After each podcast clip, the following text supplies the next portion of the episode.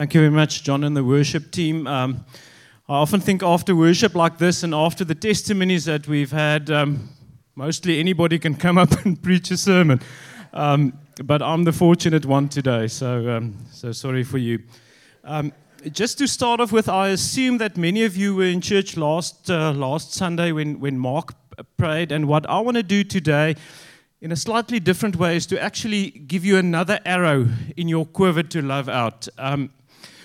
My sermon might be slightly more academic. Unfortunately, at heart, uh, I'm an academic, so I've, I've prepared slides for us um, that you can look at and make a few notes. But I want to encourage you, obviously, those of you who are on cell groups will get the opportunity um, on Wednesday or Thursday night next week to discuss this further. This is. Um, this is not something that's a once off. I'm going to say a few things that you might not necessarily agree with, and I would challenge you to listen to that and to go and examine it. I'm going to give you heaps and heaps of uh, scripture verses. I don't. Um, I don't uh, prepare my own thoughts here. I've really delved deep into scripture, and I want to ask you to go and digest what I've said. Don't just accept what I've said. Go and digest it and discuss it next week. I want you to turn to Titus 3 so long we will um, read from the first, uh, first verse. Father, as we get to together this morning, Father, I'm excited for this opportunity to share your word, Father, to delve deeper into the wisdom of your knowledge and of knowing you.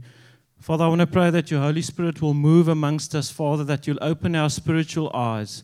Father, that people won't look at me, but that they'll see you. Father, I want to pray that you'll give us understanding that you challenge us, Father, that we don't just understand what we hear today, Father, but that we will go and we will apply this. And I pray this in the wonderful name of Jesus Christ.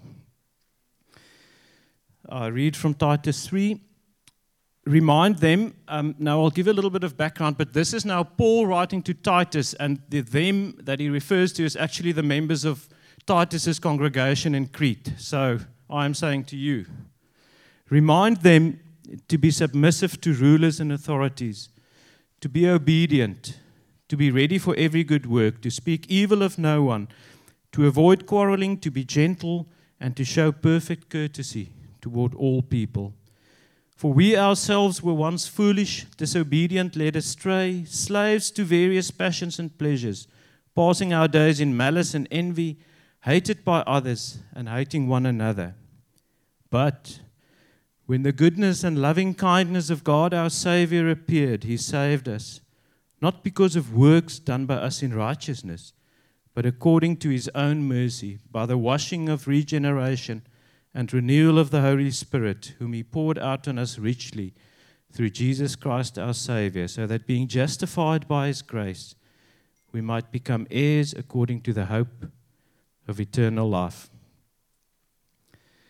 I think I should start off, first of all, to say that this piece of scripture is just so rich in what it's saying that i am going to limit myself to one word in this whole piece of scripture, namely the word kindness. Um, I think uh, we can probably preach for a few months on this topic um, or this piece of scripture, but um, let's just zoom in on something specifically. Uh, just a little bit of background as we start. Now, this letter to Titus and the, the preceding two letters, 1st and 2nd Timothy, were all written by Paul about 60, 60 years after Christ while he was under house arrest in Rome. Um, now, uh, Timothy was, was um, running a church in Ephesus, and then um, young Titus was in Crete. Um, now, Crete wasn't an easy place, not for a Christian and probably not for a, for a non Christian either. Um, you know that it's quite funny in Titus 1 where Paul says that these Cretans, um, they, even, um, they even agree amongst themselves that they're liars, evil beasts, and lazy gluttons. And that's a type of character that the people in Crete had. But funnily enough, um, Crete actually had a lot of people who professed to know Christ and to have a, relationship with God. But a quick examination of their lives would have just proven otherwise. And it's very interesting the, the uh, correlation we can draw between South Africa today and Crete in those days, because you know, statistically, um, in South Africa, and I'm not completely sure about the percentage, but it's very close to 90% of South Africans profess to be Christians. But if you look around you, um, you don't really see it. I mean, there's just no good works to prove that these people are actually Christian. And I think in South Africa today, and in East London today, and maybe in our church today, we've got a lot of Christians who are in neutral. They're not really bad, they haven't been associated with any massive corruption case. But you really can't see any good coming out of their lifestyle either. You don't see them sharing the gospel, you don't see them testifying about Jesus Christ. So they're there, but they're just there. And I think this was what, what Paul tried to encourage Titus about his congregation in Crete is to get these people moving, to say to them, listen, you have been saved now. So what now? Where are the good works? What is the outflowing of your salvation in Jesus Christ? And this is what we want to discuss today, too. So I'm going to talk to you today about kindness, but specifically Christian kindness. And I want to say that over and over and over again. There's a worldly type of kindness that's quite kind, but it's not a Christian kindness. And I want to discuss this with you today. I'm going to, to go through um, four main points. When I started preparing this sermon, uh, I think it's natural for all of us to try and, and take the easy topic and the easy way. And I thought, well, to convince a Christian to be kind, I mean, how difficult could that be? You look at Galatians 5:22 and you see that it's actually one of the fruits of the spirit. So I can't see one of you today putting up your hand and say I disagree a Christian should be kind. But then I started researching this topic and it became quite complicated. And that's what I actually want to share with you today. I don't just want to prove from Scripture that Christians are called to be kind. I'm also going to tell you that kindness is not an absolute virtue. And I'll prove that to you. And I'm going to say to you that kindness and love is not the same thing. They share characteristics, but they're distinctly different.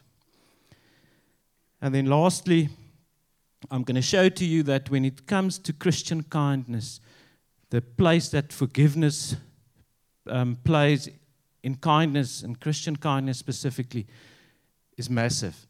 And you cannot talk about kindness without talking about forgiveness. And um, it's just the way that God works. But I listen, I look at the worship um, and the words that we've sung today, and it's basically just a confirmation of this sermon. I'm going to start off by proving to you. I want to ask you the question Does the fact that God showed kindness to us, does that necessarily mean that we should show kindness to other people too? And I think the strongest proof we can find in Scripture that we need to extend God's love and kindness to other people is in Ephesians 4:32 where it says, Be kind to one another, tender hearted, forgiving one another, as God in Christ forgave you. And I want to tell you immediately look at the connection between kindness and forgiveness right there in Ephesians 4. Job 6, verse 14, also makes a strong case for Christians to be kind to one another when it says, He who withholds kindness from a friend forsakes the fear of the Almighty. And I think then, just lastly on this point, we must remember the general instruction for every single Christian that we need to be imitators of Christ. And Christ showed kindness in Scripture. I'll give you all the examples, and we are expected to, imi- to imitate that. Jesus himself said in, um, well, Paul um, said in Ephesians 5, point, uh, 5, verse 1, therefore be imitators of Christ. And in 1 Corinthians 11, verse 1, Paul says, be imitators of me as I imitate Christ. And it's one of the scariest verses for me as a parent because you know what God expects from you? He expects from you to say, Ian, Suzanne, look at me. Do what I do as I do what Christ does. And that's the bar that's been set for us. And I think it's fair to say that when we imitate Christ, we give our best testimony that we could ever do. I don't know how many of you um, knew about uh, Christopher Nolan, but he was an Irish poet and writer. Um, he's um, since passed away. but he suffered severe hypoxia at birth, and he was, was born with uh, cerebral palsy and muteness. And he was actually one of the first uh, people um, as a writer who started um, using a, um, a, device that um, made his eyes um, activate a keyboard so that he could type. And he wrote a book um, under the eye of the clock that was really his autobiography. And he wrote this that's just so beautiful. Now, this is, and I actually still don't know whether he was a Christian or not, but this was how he described his interaction with Christians that showed kindness to him. He said it was at moments such as these that I recognized the face of God in human form. It glimmered in their kindness to me, it glowed in its keenness, it hinted at their caring, and indeed it caressed in their gaze. And I think it's testimonies like this that draw people to God. I think whenever we read a book or watch a movie where there's this outpouring of kindness, it really touches a nerve. And uh, one of the movies that I've uh, watched recently that, um, that did this to me was, was the movie Wonder. I don't know if any of you have seen it, but it was based on a book um, uh, written by R.J. Palacio and it's about this boy, um, and basically the experience of the whole family. This boy with a massive facial deformity, and how he managed, and the experiences of kindness uh, through his life. And um, there was this one teacher that would give a precept to his children once a month. And the one precept that, that really spoke to me was this one. Um, he said, When given the choice between being right and being kind, choose kind. And it just it stuck with me, and I, I asked myself, but but is this is this a Christian concept? Is it true that you should put kindness above being right? Because Proverbs 21 21 says, Whoever pursues righteousness and kindness will find life, righteousness, and honor. And shouldn't you do both? And then, um, as I was preparing, and separate from the sermon that I prepared on my daily reading, I was reading um, John 8. and you can go and read it yourself. It's, uh, it's this um, situation where, where Jesus was teaching at the Mount of Olives, and the scribes and the Pharisees came to him with this woman that was caught in adultery. And they said to him, Jesus, this woman was caught in adultery. According to the law of Moses, she must be stoned to death. And probably one of them gave Jesus a stone and they waited. And that's exactly what it was. Jesus was confronted between the choice of being right or being kind. He knew that they were right. That was the law of Moses. She deserved to be stoned to death. And Jesus himself chose to extend kindness to her. And I will get back to this uh, point later because that's where my, my quote comes in that kindness is not an absolute virtue. I just want to look at, at the pattern of, of kindness that we see in Scripture. Um, I think it's important, and that's why I try and make the distinction between Christian kindness and worldly kindness. That if we want to extend Christian kindness, our criteria should be Scripture. And I'm going to point out to you two distinct um, patterns of kindness that we see in Scripture. Now, the first one you see in Titus 3. Um, Paul goes to a lot of effort to describe how we used to be. And then the goodness and the loving kindness of God appeared to us. Now, I'm not going to expose that too much, but that in effect describes the salvation experience. It describes Jesus Christ coming to take away our sin. It was the goodness and the loving kindness of God that, ex- that um, appeared to us. And then he describes how we became afterwards. So there was a before and an after with an event in the middle. And that event is one of the um, biggest patterns of kindness in Scripture from God the forgiveness of our sins. The forgiveness of our sins through the loving kindness and goodness of God is the first pattern that we want to emulate. Ephesians 4:32 that I've already read says that so well. It says, Be kind to one another, tender hearted, forgiving one another, as God in Christ forgave you. That's the example. That's the type of kindness we need to extend, is the same kindness that was extended to us. And this forgiveness that we've received from God, specifically of our sin, was not because of, because of works done in our own righteousness, but according to His mercy. So put that in, in the back of your mind. We're going to get back to that. The second pattern of kindness in Scripture we see in Ephesians 5, verse 2, where it says, Walk in love as Christ loved us and gave himself up for us. So when love expresses itself in kindness, the model is the love that Jesus Christ has for us. That's the type of love and kindness we want to emulate as Christians. So now these two patterns of kindness, how do we apply that to our own lives? How does that, what does that teach us about how we extend kindness to other people? And I'm going to borrow a little bit from, uh, from Tim Keller. Um, in this section, he gave us four examples of what God's forgiveness of sin means to us and how we can extend that through our kindness to other people. The first point is God's forgiveness of sin. Um, God takes sin seriously and so should we. And forgiving in kindness is not flippancy towards sin. It cost God his own son when he forgave our sin. God sees sin, he names it, and then he covers it. And that's what we should do today. If you are expected to forgive somebody else in kindness, you don't say to that person, Don't worry, it's not important. You don't say to this person, Don't worry, I didn't see anything. You actually say earnestly and warmly, I choose to forgive you, and I forget this. The second point that's very important is that God's forgiveness deals with a real settling of accounts, and so should ours. I want to say to you today that every single sin that has ever been committed in this world will get punished, either in hell or at the cross. Someone always pays. And I think when kindness calls us to forgive somebody else, we can actually find security in God's holiness. We are sustained by His holiness.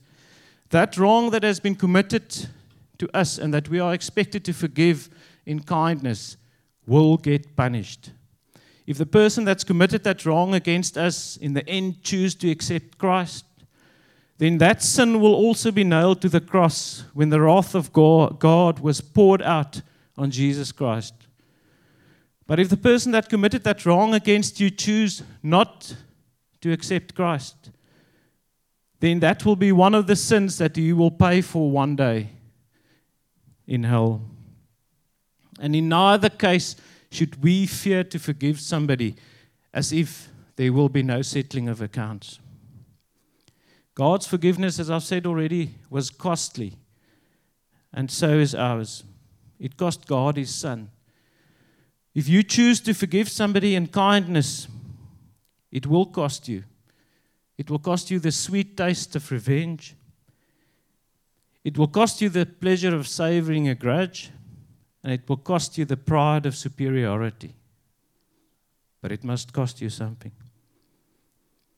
And lastly, I want to say to you that God's forgiveness is real, and so should ours be too.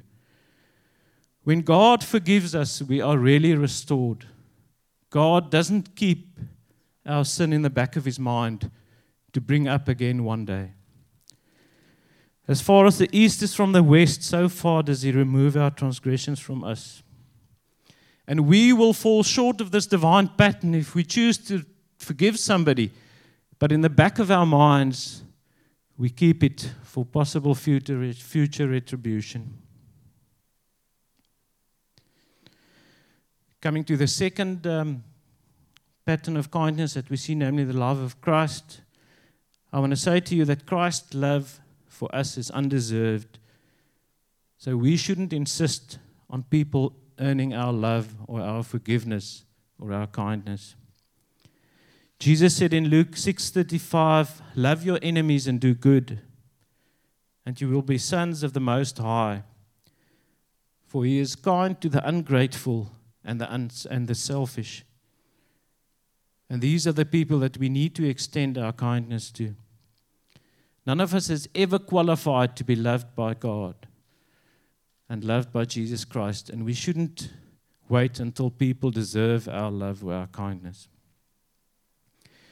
Christ's love for us is holy, and our love towards other people should be holy too. We must remember that the love of Christ aims at the holiness of his church. Christ loved the church, and he gave himself up for her, that he might sanctify her and present her to himself in glory, that she might be holy and without blemish. And therefore, when we choose to extend Christian kindness to people, we must avoid expressions of love and kindness that's driven by mere sentiment and emotion. Love aims at the holiness of a man and a woman and not at their approval or their happiness.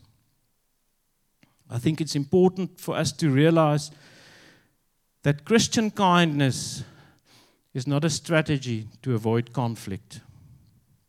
It goes much deeper than this. It's patterned on the love of Christ and it aims to promote holiness. I've said this already, but I'm going to say it again. The love of Christ for us was sacrificial and self denying, and so should ours be.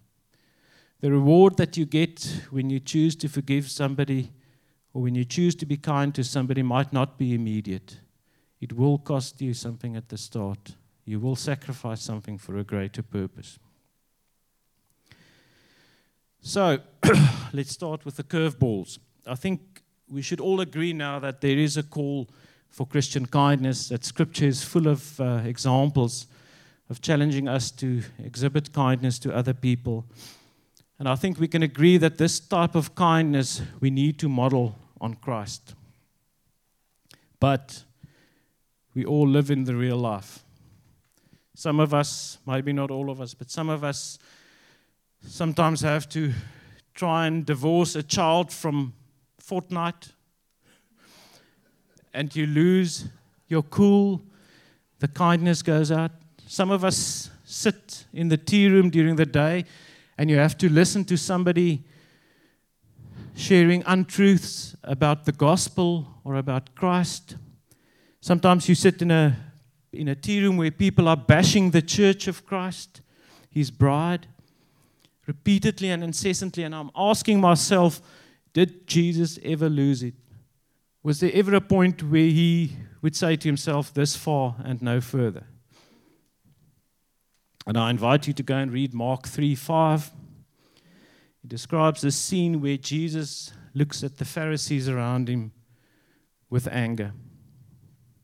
And I'm asking you, did Jesus always extend kindness to the Pharisees? Is it kind to say, Woe to you, scribes and Pharisees, hypocrites, for you, you are like whitewashed tombs? And was it kind when he made a, a whip of cords and he overturned people's tables in the temple and he chased them out of his father's house? And I can say you today, with all the cultural sensitivity that we have and with all the basic human rights, I've said to my children in the past, you can think that, but don't say it. And definitely don't do it. And here Jesus comes and he speaks his mind. And he does what we would probably say to our children don't do this. Don't do this. Hold yourself in. And I think the answer for me lies in Romans 11, verse 22, that says, Note then the kindness and the severity of God. Severity towards those who have fallen, but God's kindness to you, provided you continue in his kindness. And I feel fairly confident today to say to you kindness is not an absolute virtue. And I want to say to you the extent of Christian kindness is not precise. You need the Holy Spirit to lead you. When Paul says in Ephesians 4:26 that we should be angry but not sin, he implies that there is a place for righteous anger. And we know this is true. We can't uh, fake our Christianity. We can't fake real life. We know that every single one of us in this uh, sanctuary sometimes loses it.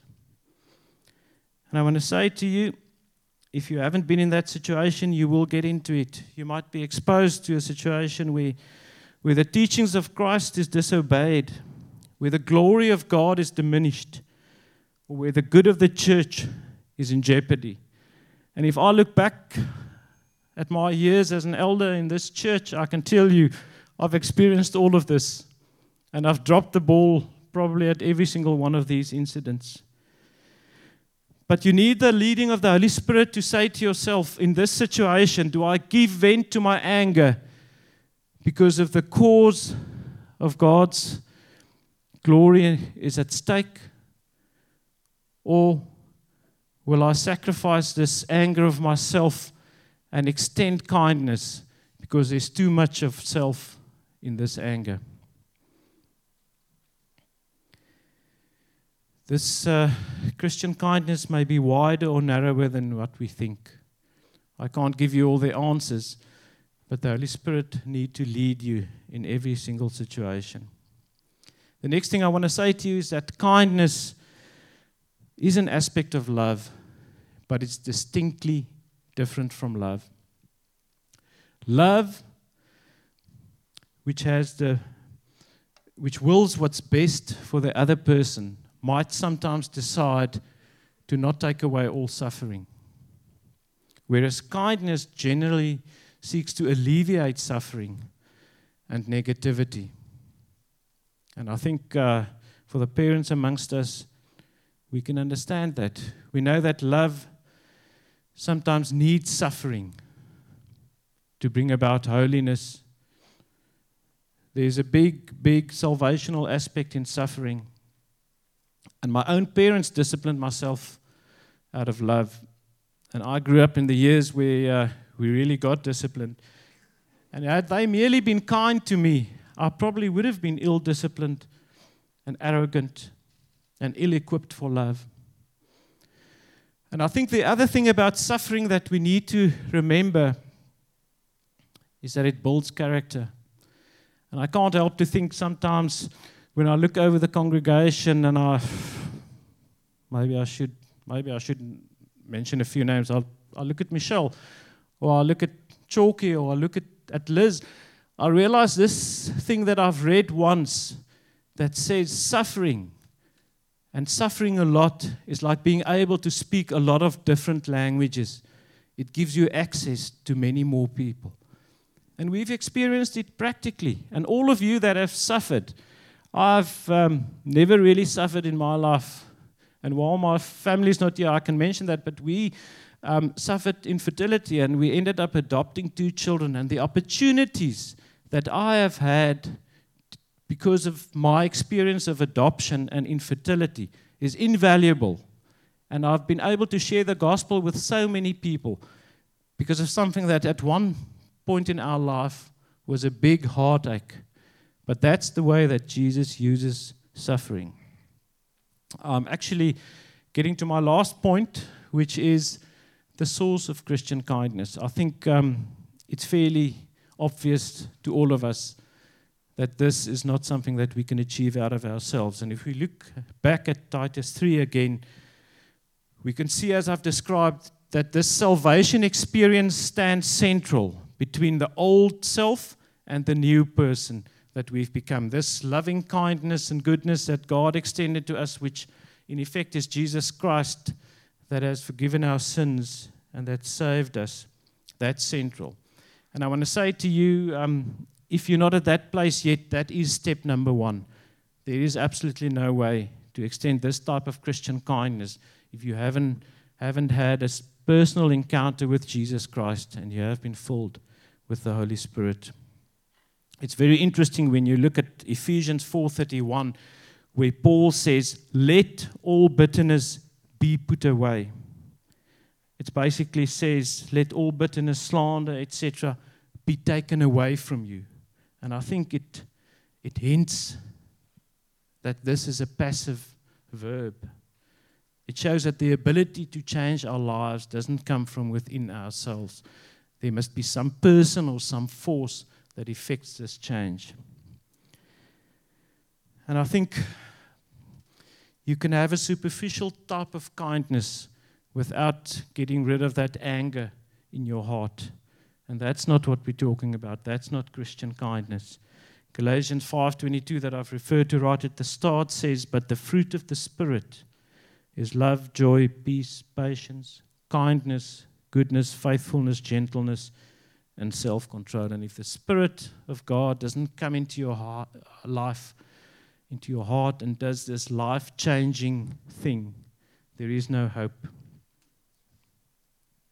But this doesn't answer the question fully yet, because how do we appropriate that power of the Holy Spirit? And the answer to that is faith. The Holy Spirit flows in the channels of faith.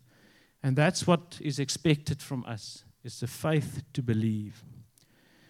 Paul says in Galatians 3 2 to 3, and maybe just before I say that, um, I'm now making assumptions, but I assume that the majority of us have accepted Jesus Christ as our Savior and that we some distance on this road of sanctification.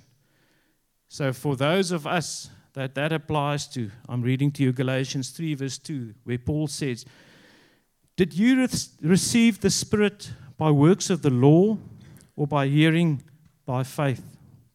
Are you so foolish? Having begun with the Spirit, are you now ending with the flesh? And we should all shout, No, no, no. But in my Christian walk, I've experienced this.